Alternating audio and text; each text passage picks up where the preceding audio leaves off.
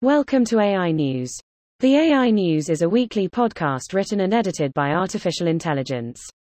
AI is the future, and if you want to be a part of this future, you need access to all the news you can get. OpenAI, the San Francisco based lab behind AI systems like GPT 3 and DALL-E 2, today launched a new program to provide early stage AI startups with capital and access to OpenAI technology and resources. The cohort, named Converge, is funded by the OpenAI Startup Fund, according to OpenAI. The size of the largest AI startup funding rounds does not necessarily correlate with revenue given the huge spend, staff, computing power, etc. But the continued willingness of investors to massively trim these startups, see Inflection AI's $225 million raise, Anthropic's $580 million in new funding, and so on, suggests they have faith in a have ultimate return on investment. Online lending software company Zest has raised more than $50 million in its latest growth round co-led by Insight Partners and CMFG Ventures, the company announced Tuesday. Clients include Citibank, First National Bank of Omaha and Truist. Mike Kraus, a director at CMFG Ventures, said in a prepared statement that Zest gives credit unions access to cheaper credit across all loan grades. Insight Partners has more than $80 billion in assets under management and invests in software worldwide.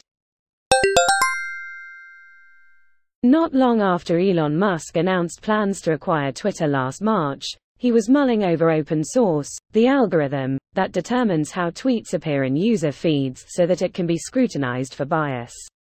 Rumman Chowdhury, director of the ML Ethics, Transparency, and Accountability, Meta, no, not that one team at Twitter tweeted that she had been fired as part of mass layoffs being carried out by new management, although hardly any apparently she was reveling in the idea of working under Musk. Chowdhury also said her team conducted some important new research into political bias that may have helped Twitter and other social networks prevent certain viewpoints from being unfairly punished. No one from the team or Twitter could be reached for comment this morning.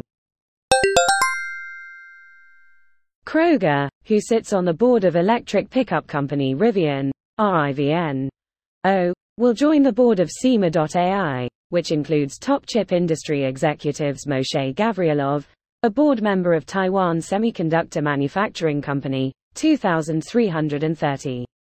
TW, and Lip Bu Tan, board member of Intel, INTC, O. Oh. I was on a knife edge, said Krishna Rangasayee, CEO of SiMa.ai, of the decision to enter the automotive market, which he noted can take years to generate revenue. Kroger said the focus will be on assisted driving rather than autonomous driving technology.